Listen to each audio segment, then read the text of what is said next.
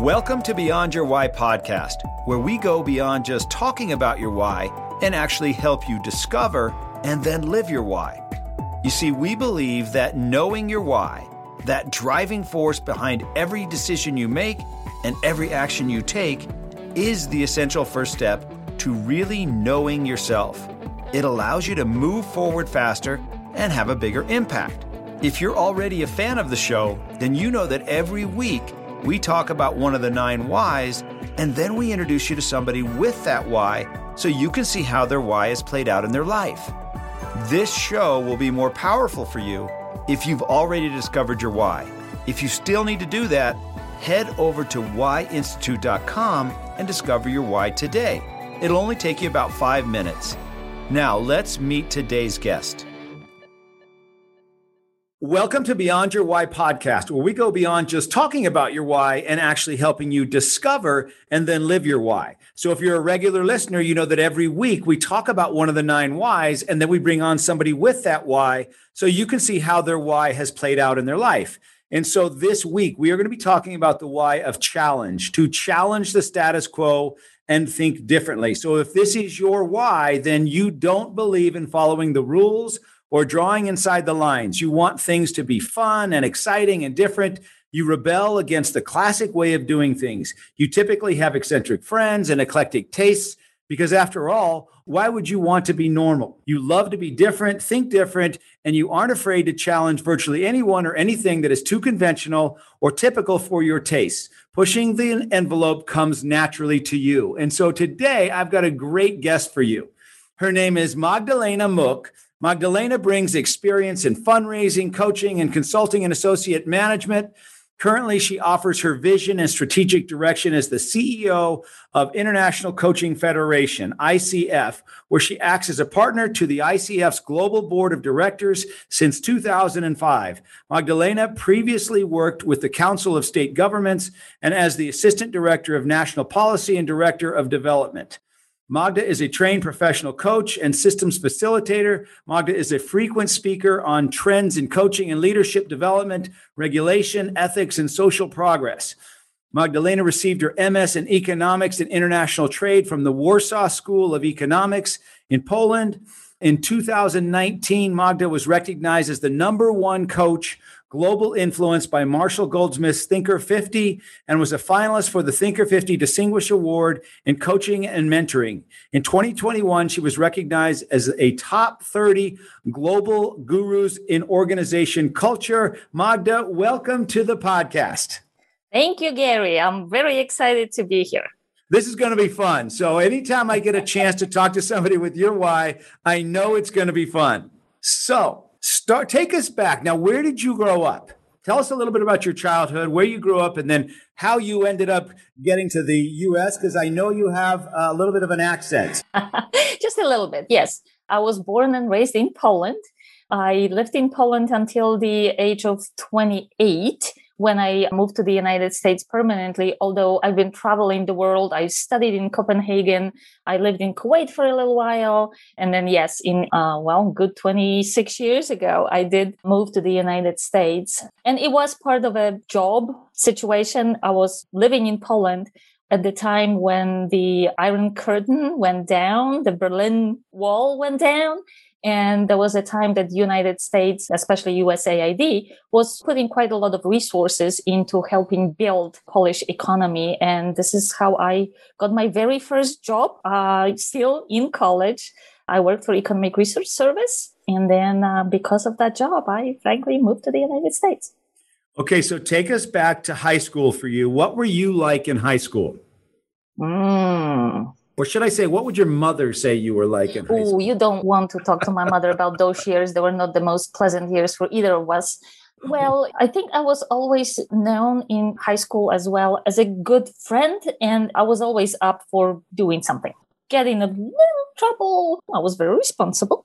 But yeah, already then, I think I was just uh, ch- maybe not challenging, but testing certain yes. boundaries that obviously existed for young people of the age that was at that time. Did you like to follow the rules or did you kind of like to create your own rules? You know, bending the rules was probably my specialty. uh, and it was like, well, yes, but, or as I learned later with coaching, yes, and could we do it a little bit differently? We need to be back at 10. Can it be 10.30 maybe? So little testing of what's possible was probably already budding then, if not earlier. Hmm. So when did you first realize, if you were to look back, when do you think you first realized that maybe you didn't think exactly like everybody else? Maybe you had a little bit different perspective, or just maybe you didn't want to do things the same way everybody else wanted to do them? You know, I was extremely lucky growing up in a family where critical thinking was the way that we did things.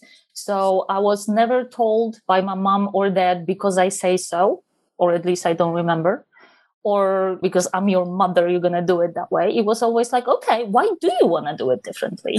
or what's preventing you from doing exactly what I ask you to do? So I don't think it was a very quick realization because for me, that was a norm to have a conversation. I didn't necessarily look at it as rebellion. It was like, man, I'm just asking question. You know? We're having a conversation. Again, that's why you don't want to talk to my mom about the high school age. Um, but um, to find her. right, yeah. And also later in college, I was extremely lucky to have professors and teachers who were encouraging a little bit of that different way of looking at things. Or, okay, here's the problem. How are we going to solve it? So I think maybe it was later when I started actually working when some things came with, and this is how we do things. And I was like, why? it quite doesn't make sense. Of course, the next realization was if I don't think it makes sense, what does make sense to me, I need to have a good plan to offer in place of what I considered not being the best solution available. So, what did your parents think maybe you should do with your life or where you should go versus where you ended up going?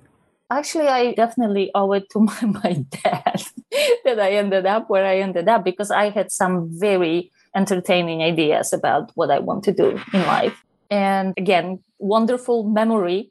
But my best friend in high school, her parents were archaeologists. So every summer I would go for at least a month on the dig and it was just awesome. It was absolutely fantastic. And what do you know? I wanted to be an archaeologist, right?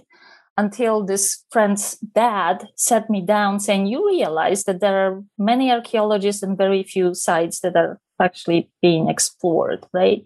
And it was like, huh, okay, so maybe that's not the best idea. And then I had a couple of other phenomenal ideas of that nature as well.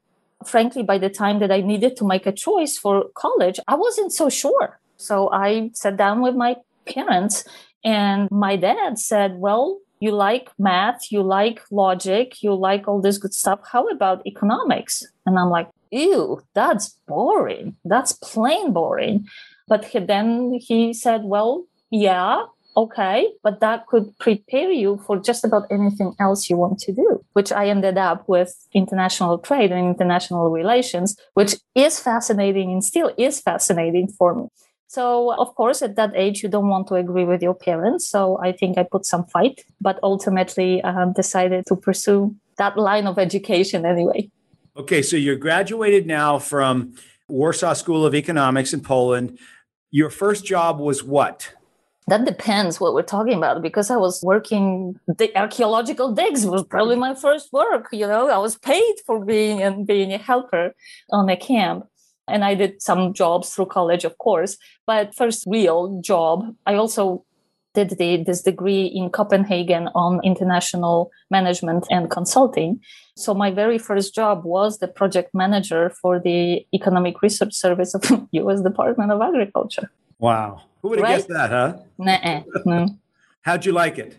I loved it. I loved it because first of all, I had quite a lot of autonomy being a challenger. So quite a lot of autonomy. It was not lost on me that my bosses were in Washington D.C. and I was in Warsaw, Poland they also were really open for me to offer ideas because of my knowledge of a Polish situation and marketplace and just help design ways of implementing these assistance programs in a best way so they became sustainable and long lasting. I had great colleagues to work with. I had quite a nice support group coming from my employers. So, yeah, I thought it was very fun. Okay. And so from there, tell us your next step and then how did you end up getting into coaching because were you a mm-hmm. coach first before you got involved with icf No, it was the other way around. So after the Economic Research Service, I actually joined forces with the Council of State Governments, which is a not for profit organization that represents all three branches of US state level government. And I enter that space through my connections, if you will, with the US federal government, because CSG at this point was administering a program merging the expertise in environmental sciences on the state side with the needs of Southeast Asia. Mm-hmm. And I used to work with USAID a lot. So that was a nice conduit, if you will, for me to find that job with CSG. And then I moved in different positions within CSG. But my first love, I guess, always been international anything. so this is how I ended up with coaching. And it was because International Coaching Federation at that point was looking for the assistant executive director. And in particular, the interest was in somebody with international expertise. So here I came to ICF and I was familiar with coaching, but only by hearing about it, reading about it, being somewhat interested in it. And then through ICF first, my first direct experience with coaching was to have a coach, which honestly I recommend to anybody and everybody because it was very impactful for me to work with the coach. And ultimately, I became trained as a coach and a systems facilitator.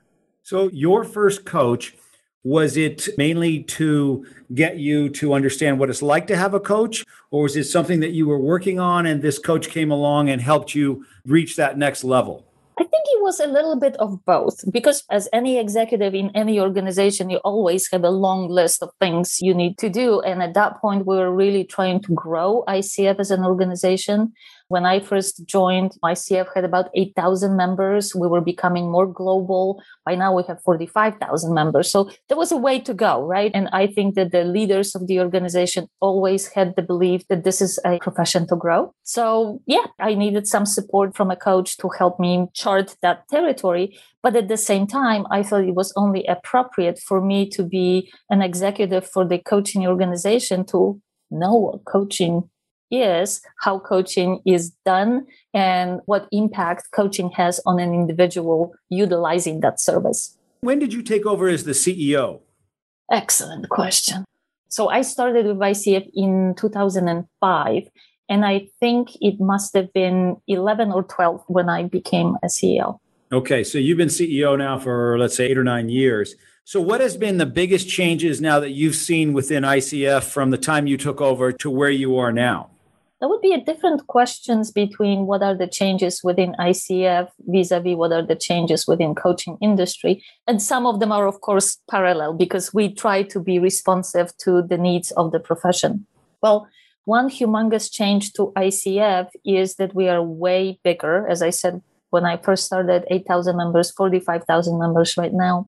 We were predominantly North American when I first started, right now, less than half of our membership is in North America, and that includes Canada. When I got hired, there were five of us staff members. We are 85 now. Wow. So the scale and scope of the organization really changed. We offer, ICF offers credentials for individual coach practitioners. We had about a thousand credential coaches. We are at 35,000 right now. So I think the growth of ICF mimics or reflects the growth of the coaching profession. And when we look at this angle, coaching started as more of a life and vision enhancement. It quickly find its way to business, then public sector, and now social progress sector. We saw the advent of internal coaching in addition to external coaching team coaching, supervision, mentoring. Coaching is really expanding, and ICF as an organization is trying to be a little bit ahead. And sometimes we find ourselves behind to catch up quickly and be a relevant resource for our members and clients alike.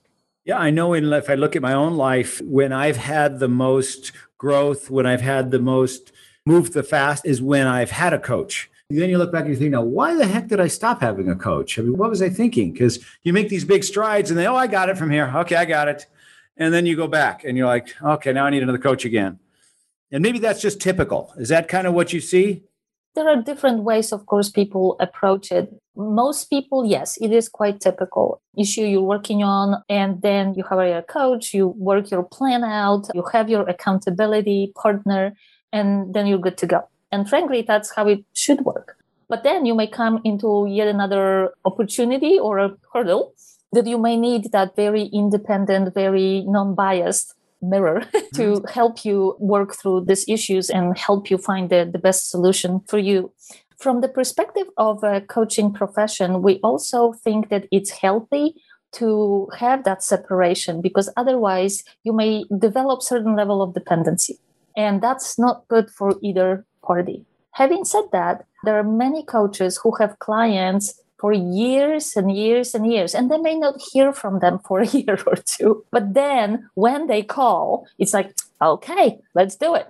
Mm-hmm. Or recently, fairly uh, fast growing trend, it's the laser coaching. So, say you and I work in a coaching relationship for some time, and we are not in a general relationship, coaching relationship anymore. But once every blue moon, I call you saying, listen, in 30 minutes, I have to answer this email and I have no idea what to say.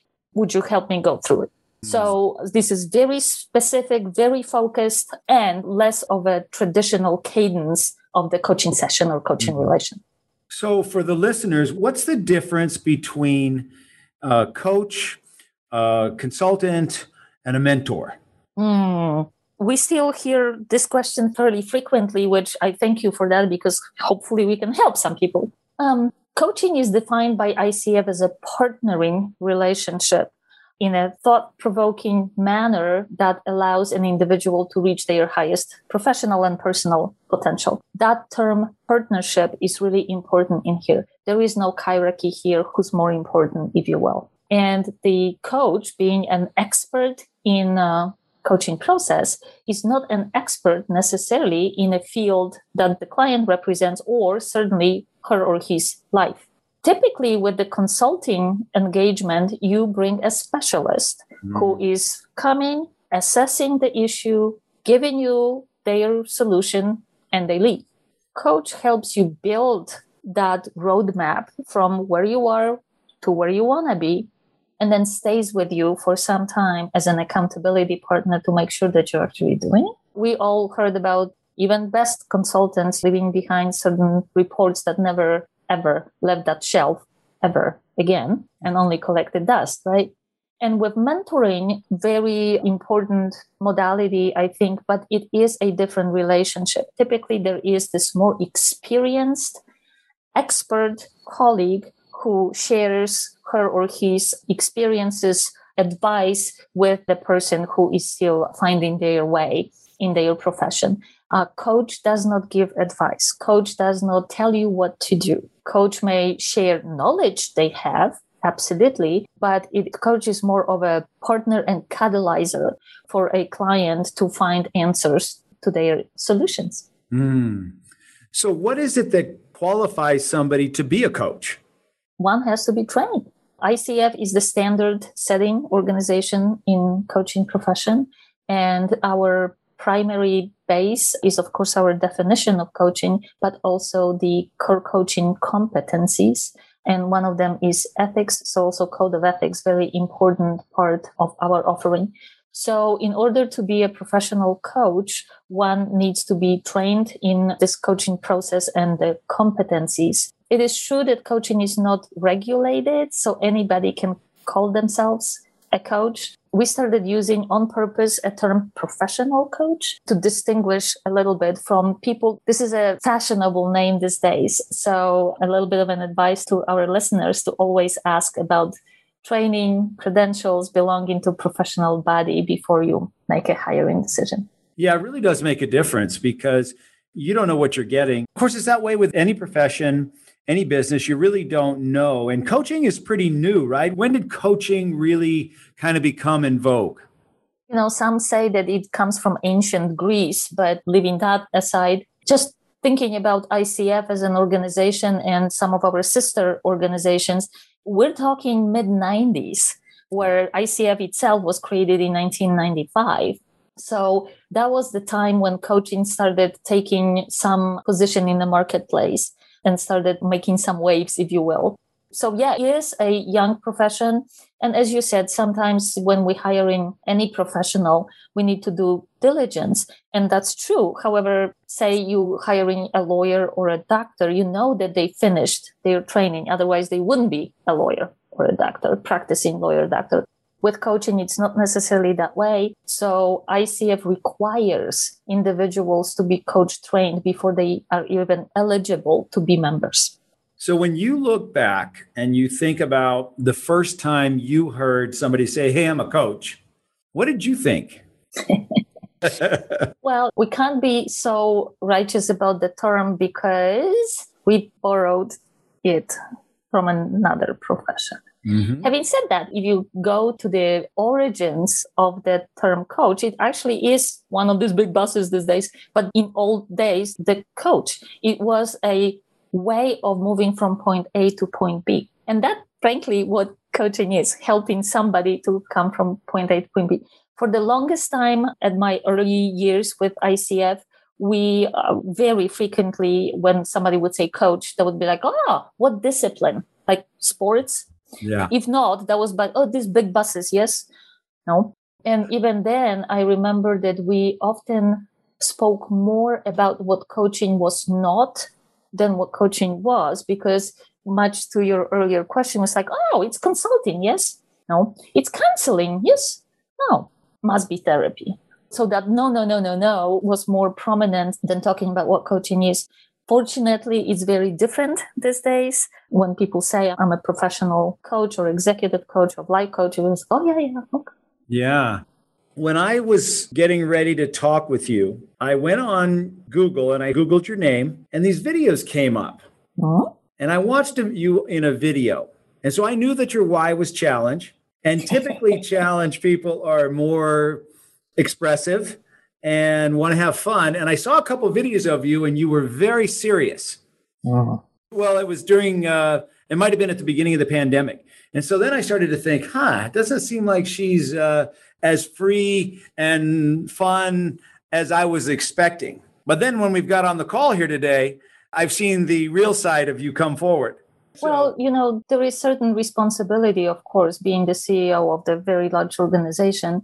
And especially at the beginning of the pandemic, it was not just that our members were hurting and they were hurting, yeah. but their families, their livelihoods, their entire countries were in difficult circumstance. So I think that that called for a little more serious tone in those presentations. Yeah, and but I'm glad we got a chance to talk ahead of time so that I got to confirm that. And so in a typical day, are you able to challenge things? Are you able to bring that fun? Are you able to bring that excitement, that possibilities, imagining things that we can do, build on what we've been doing, not play by the rules, not fit into the mold? Have you been able to live that as the CEO? Yes, and I owe it to two things. One is the board of directors, so the leadership of the organization that, as you can imagine, for coaches, that challenging status quo is not an unusual things, right? And second, that I have a very talented team that is very willing to play that way. And many of us believe that the first idea, it may still be the best idea, but we have to challenge and poke around it just to be sure that we took things into consideration, that we are looking at things through an unusual lens. That is only way to come to the best solution or to the level of execution that we are willing and able to do. And, you know, just being a little bit funny here, but being CEO, you create some of these rules. So, you know. I can create the rules that there are no rules. So. so share with us a story of where you challenged the way things were done, where you thought differently, where people were saying this is the way we have to do it, and then you were able to think differently. So the, the really big one that comes to mind is that for quite a long time, we operated ICF operated as the organization for and of professional coaches.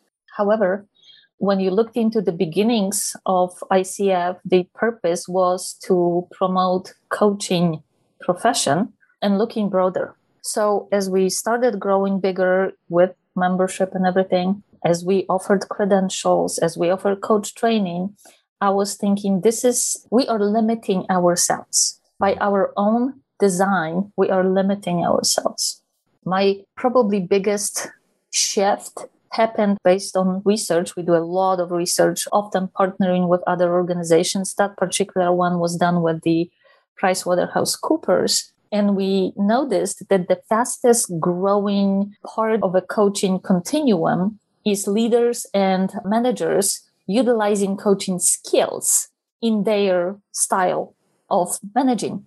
By our own definitions of who is a member, we didn't have space for those people in ICF. Nothing, nothing for them.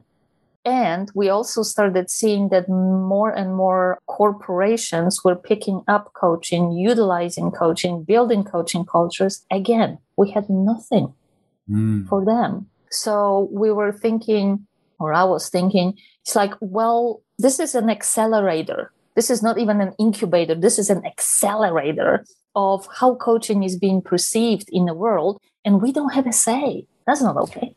So this is why I propose the transformation of our organization to focus on six very specific areas and create the influence of the coaching profession in a much greater way than it has been done before. It was not an easy project. It's a multi-year project. It's not inexpensive. And it was definitely doing things differently. How was it received?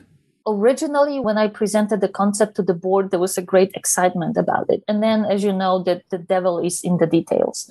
So it took us quite a long time literally a couple if not three years to iron out more details and specifics because after all the board being the fiduciary for the organization had to know that this is a viable proposition and we can afford it. We can actually become even bigger if we do it.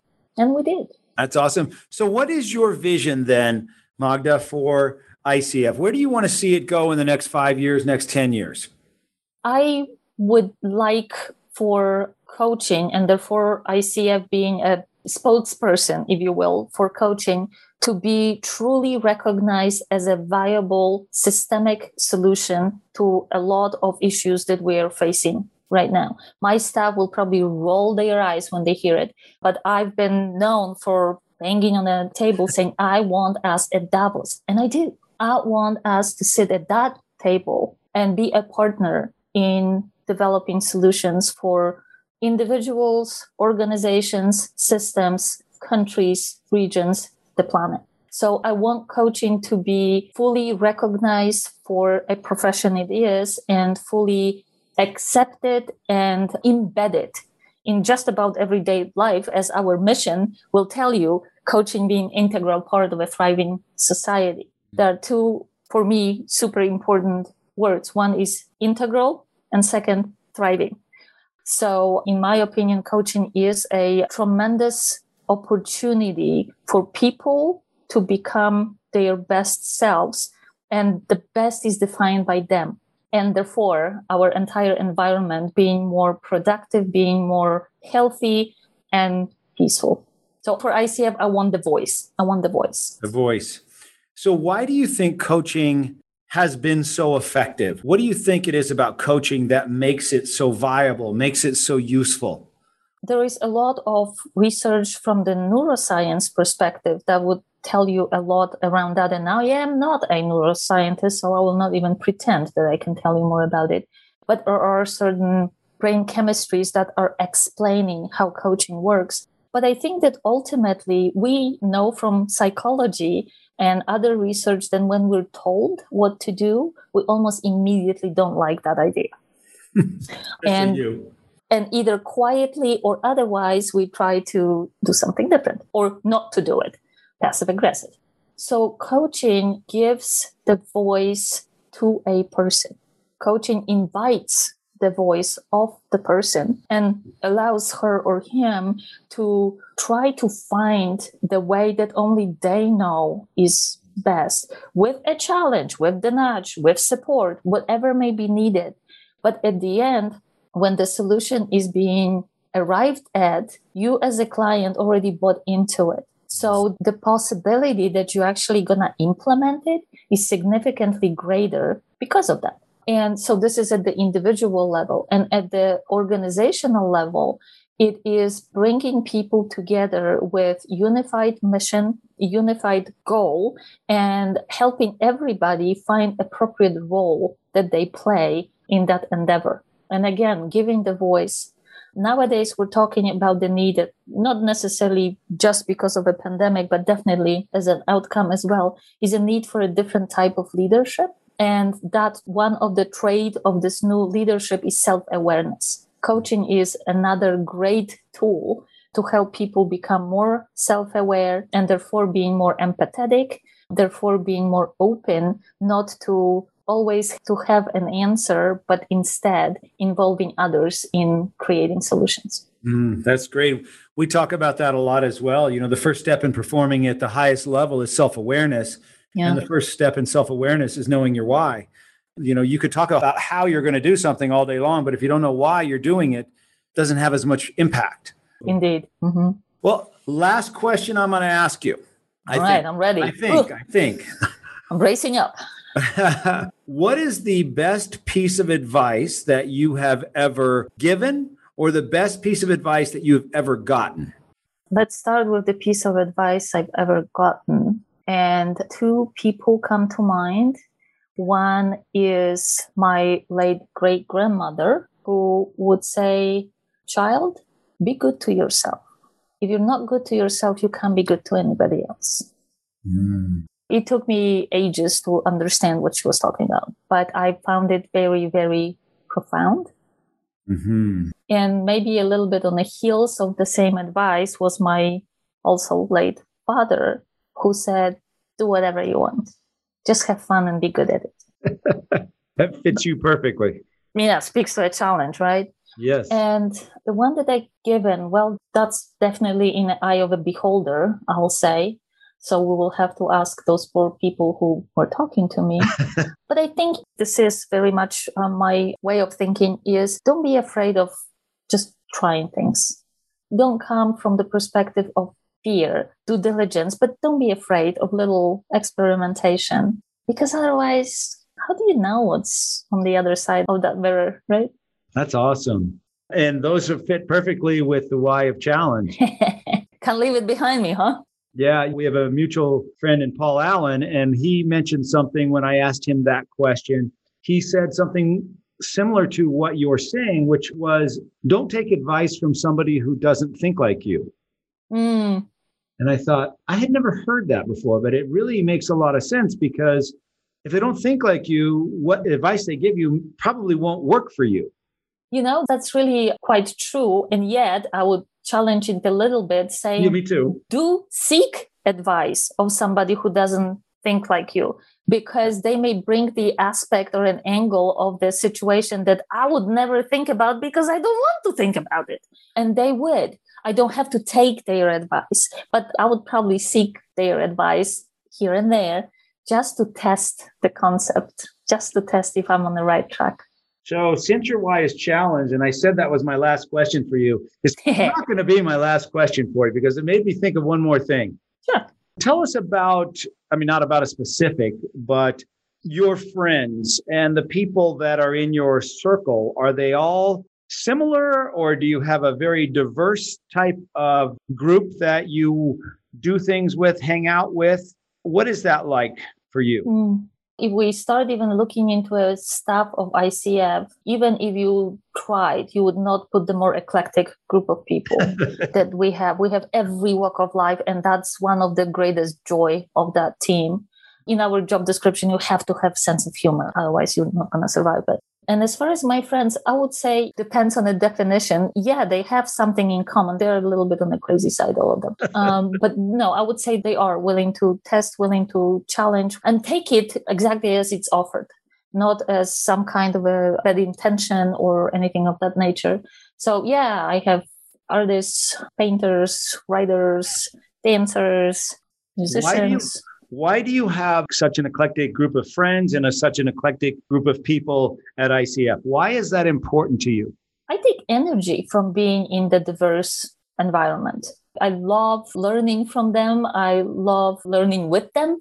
And it just offers through them, through their lens, I'm expanding my own horizons quite significantly.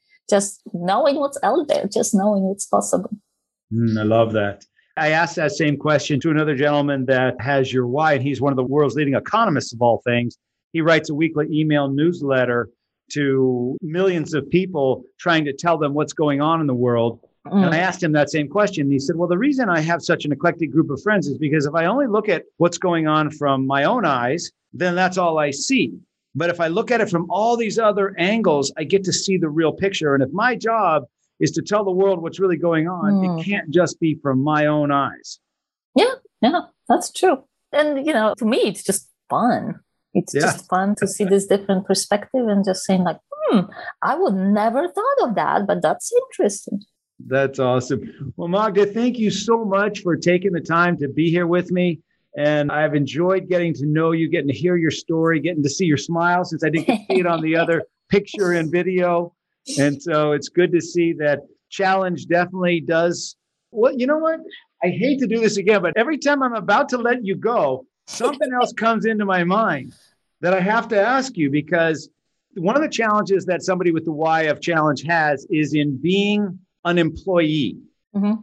They make great visionaries, but I don't know that they make good employees. What do you think about that? Are you a good employee or are you a I'm a fantastic employee. What do you mean? No, there is something very true to that. And as I said, you know, my very first job, I was my kana own boss. And that probably spoiled me even more into the challenge category. and then thinking of my job track record, I fairly quickly was able to raise to the level of being just about my own boss and you know only the chairman of the board was above me so i actually do love people who are challenging me on our staff in fact i invite them i said guys i love to be wrong just you have to convince me that I'm wrong and we're good to go with whatever you're proposing. I love it. So I maybe not being myself the best of employees, I very much invite and truly appreciate when the challenge is coming my way. No, I love it. Okay, now I'm going to let you go. I was I, as soon as I get ready to let you go, something pops in my head, and I, I got to ask you. I got to ask you. So, but thank you so much for being here. If there's people that are listening, because I know there'll be a lot of coaches listening to this as well, and they want to get involved with ICF, what should they do? What's the process? If they want to get involved, in touch with you, maybe to uh, speak with you, what would be the best way to do that? Sure. I would like to invite everybody to visit our website, coachingfederation.org. You can find a lot about ICF, a lot about coaching, including a microsite, Become a Coach, that talks to what does it take to be a coach and not only how to get trained, but also what it means to run a coaching business. And they can learn about different aspects of the of coaching. And same for the clients. We do have the coach referral service credential coach finder it's called. So if somebody is looking to engage a coach they can also read about what to expect from a coaching conversation and last but not least they can definitely find my email it's very conspicuous magda.mook at coachingfederation.org and I'll be very happy to speak to anybody who's interested in coaching, has observations, have opinions, whatever that might be. That's another belief of mine that if we're not listening, we don't know. No, I love it. Magda, thanks so much for being here. I look forward to staying in touch as we go on our journeys. Thanks so much, Gary. It was fun. So it's time for our new segment, which is Guess the Why. And today we're going to be talking about the why of famous person of Tiger Woods. So what do you think Tiger Woods' why is? Everybody knows him, most famous athlete, current athlete, got in lots, was a, an amazing golfer very early on, became the top golfer in the world, had some problems, kept changing his swing. So think about that. He kept changing his swing. And there's a lot of people that say that if Tiger Woods had just kept his original swing, the one he got to number one with, the one that he won so many tournaments, so many majors with, then he went and tried to make it better. And he made it better, he thought. And then he tried to make it better again. And multiple times in his career, he changed his swing in an effort to make it better. And then he ended up getting hurt. And then he had all the marital issues. Maybe that was looking for a better way. And now he's trying to come back. He's having a lot of problems right now with his health, and he just had that car wreck. So, what do you think his why is? I believe his why is to find a better way and share it. That's what I believe. I believe he's always in search of a better way. And that can get people like myself in trouble if we're always looking for a better way. And so I want to thank you for listening. If you've not yet discovered your why, make sure you go to whyinstitute.com. You can use the code podcast50 to do it at half price. If you love the Beyond Your Why podcast, please don't forget to give us a review or a rating on whatever platform you're using so that we can bring the why to more and more people. Thank you. And I'll be back next week. Thank you. I really hope you enjoyed today's episode and that through today's guest, you heard how important it is to know your why and how impactful it can be in your life and the lives of those around you. Be sure to head over to whyinstitute.com and discover your why today. Remember, the more you know about yourself, the more you'll know about others. I'm Dr. Gary Sanchez, and I'll see you on the next episode.